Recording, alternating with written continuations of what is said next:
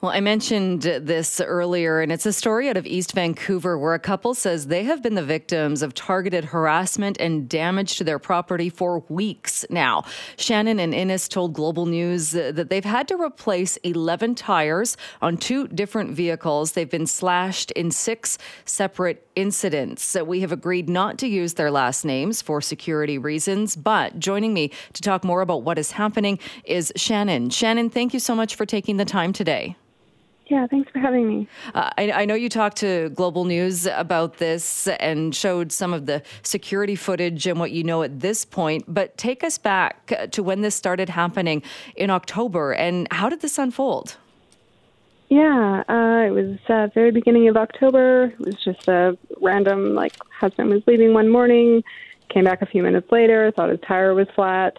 Uh, then I had to leave shortly afterwards with the kids same thing happened to me halfway down the alley. And once we got a closer look, we were like, oh, there's like puncture marks in our tires.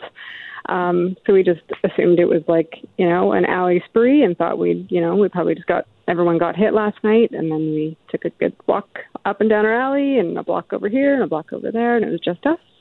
Um, and so we just thought, you know, that's, that's weird. and then it happened again a few days later uh, and ended up happening four times in 20 days in October. Um, and then we stopped. I mean, by that time, we got some cameras up, we got some signage up. Uh, we hadn't heard anything from the police at that point, even though we had reported it every time.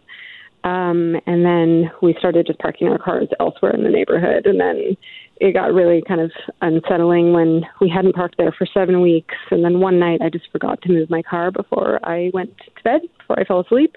Um, and the one night it was there for the first time in seven weeks, he slashed my tires that night. So we were like, okay, there's like someone watching our house. It just felt really, really unsettling. So yeah. oh, I can't, I can't even imagine uh, that, that what uh, what that must have felt like leading up to that, and then, like you said, putting your car, or leaving your car there, your vehicle there just for one night. Uh, I, I noticed that you do, yeah. like you said, you you started setting up cameras and and trying to figure out what was going on. What did what were you able to learn by setting up those surveillance cameras? Yeah, um, it's it's definitely the same person every time. Like he he's usually wearing the same thing. He does it in the same manner. He always comes from the same direction and leaves in the same direction. It's always kind of in the same block of time in the middle of the night, usually between like 1:30 and 4 in the morning. Um, and then, I mean, since that last incident on December 18th, we of course are still parking elsewhere. And then just a couple nights ago, I don't know if he's out looking for our vehicles or just happened upon it or something, but he he found uh, one of our vehicles out in the neighborhood and slashed our tires again a couple nights ago. So we're like, now where do, where do we park? He's he's going out and finding us even when we're not parked at home. So. And when you've seen this person on the surveillance video, do, do you recognize this person or, or have any idea who this is? We have absolutely no idea. Like it's um he doesn't appear young. He appears like he's probably in his like maybe 40 to 60 kind of range. Uh, he usually has his hood up. Um, he's had a mask, like COVID mask, um, on. So it's it's really hard to distinguish what he looks like. Uh, and of course, it's like it's nighttime and it's raining, and it's like so we can't get a clear image of him. And yeah. And, and, I'm sure you've been asked this, and you've probably been racking your brain trying to think of something too. But is there something, anything that you can think of as to why somebody would have it in their mind, why they would be targeting you for this? Yeah, no, I mean, it's the first question everyone asks. And of course, us too. We're like, what did we do? um, yeah, I mean, we just, we're, we're very like nice and boring people. We're, we've lived in our neighborhood for like over 20 years. We've lived in this house for 13 years. We don't have any issues with any of our neighbors. Uh, we like we don't have any just like interpersonal or familial uh, things going on. We we own a small business, but we've like we've been working with the same people for over 20 years. Like there's a lot of love for our very small struggling business. um, like we just cannot figure it out and we're like, is it mistaken identity or something? Like it's strange and and very disconcerting. Yeah, and um, I was going to ask that as well. Do, do you, is it possible? I mean, you have the, the same vehicles, maybe as somebody else who has angered somebody, and, and they think that that you and Innes are somebody else. Yeah, I mean, at this point, like it, it, the most kind of bananas scenarios we're coming up with are all as strange as the next. We're like, I don't know, maybe like maybe they think for someone else.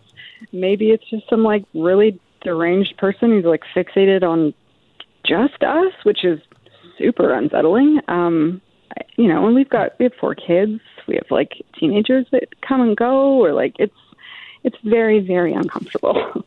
How much has it cost you at this point to replace and fix the tires?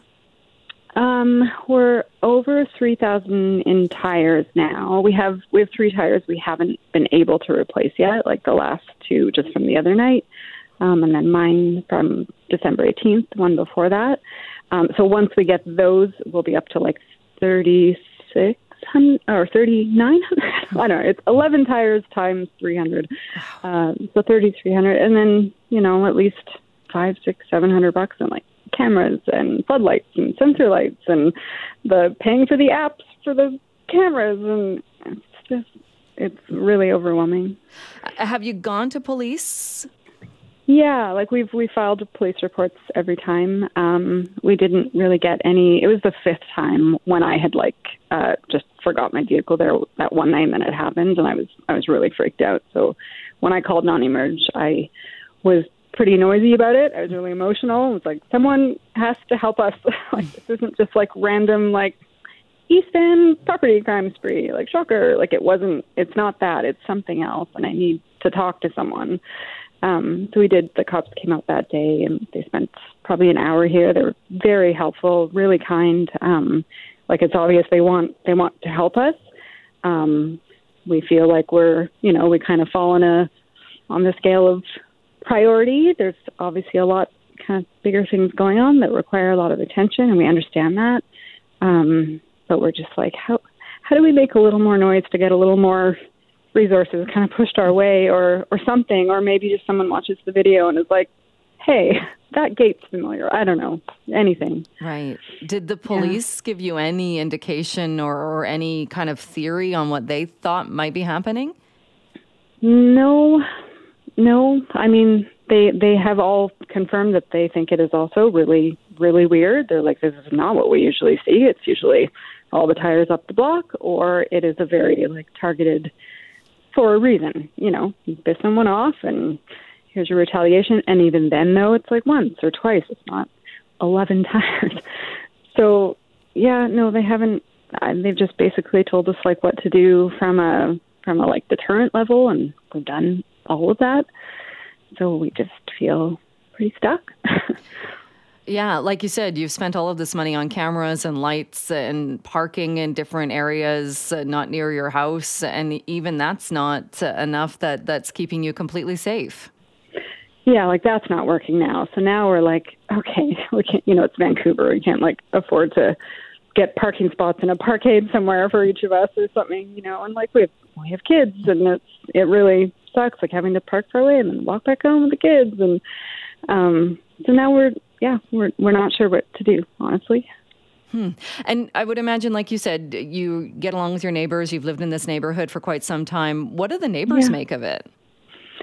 Uh, they're. I mean, they're pretty concerned too. We've we've definitely like, you know, after the I don't know the third, fourth time, like I printed up things or I went around to like the entire block and talked to lots of neighbors left little notes being like, Do you have cameras? Do you have any ideas? Like everyone seems pretty eager to help and is concerned for us and the signs we put up were like, Sorry neighbors, like we have to record activity here, like um yeah. There and and I mean, I've lived on commercial drive for over twenty years. I I was a single parent for the first eight years of that, like young myself with young kids. Like I've never felt unsafe here before, so this is you know, this is not good.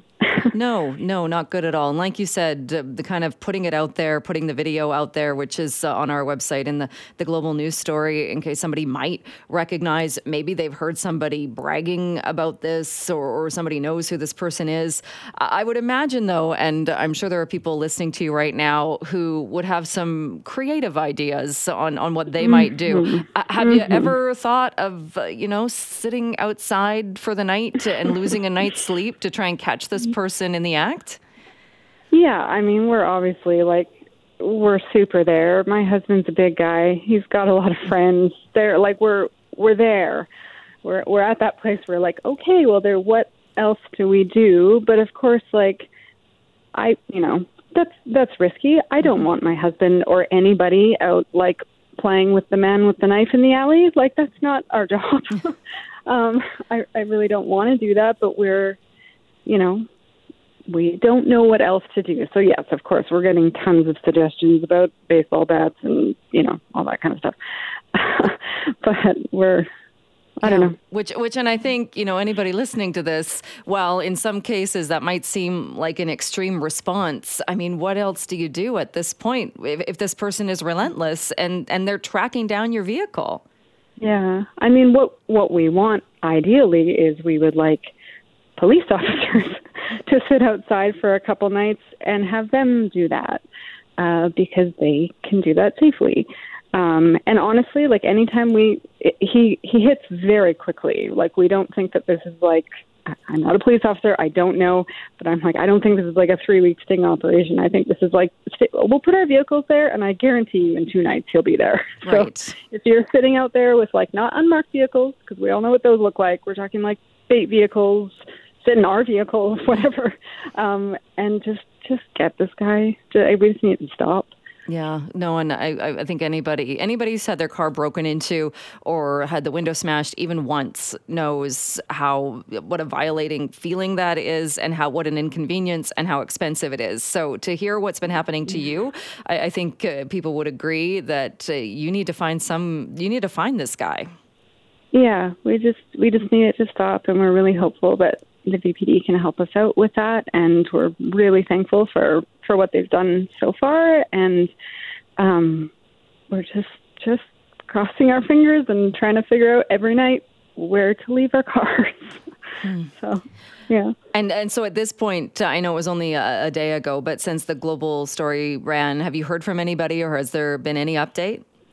Uh, we we did hear back from. We've had one police officer that we had contact with, and he's not on shift right now. Um, so the person that is on shift contacted us today, um, and he came by. Um, he again, like super kind, seems very, very willing to help. He said he's been with the VPD for 19 years. He's like, I'm not, I'm not afraid to, to push and ask the questions and try and get you guys what you need. So like, trust me, we're, we're, we want to help out here. So yeah, and obviously I'm not I'm not privy to what most of that looks like. Sure. So we're just kind of going, uh, okay, let us know. Like we don't know. Yeah. All right. Well, Shannon, I hope that by putting this out there, maybe somebody knows something, and hopefully this will help bring this to an end. And uh, if there is an update, let us know. But thanks so much for sharing this with us today. Yeah, thanks for having me on. I really appreciate it.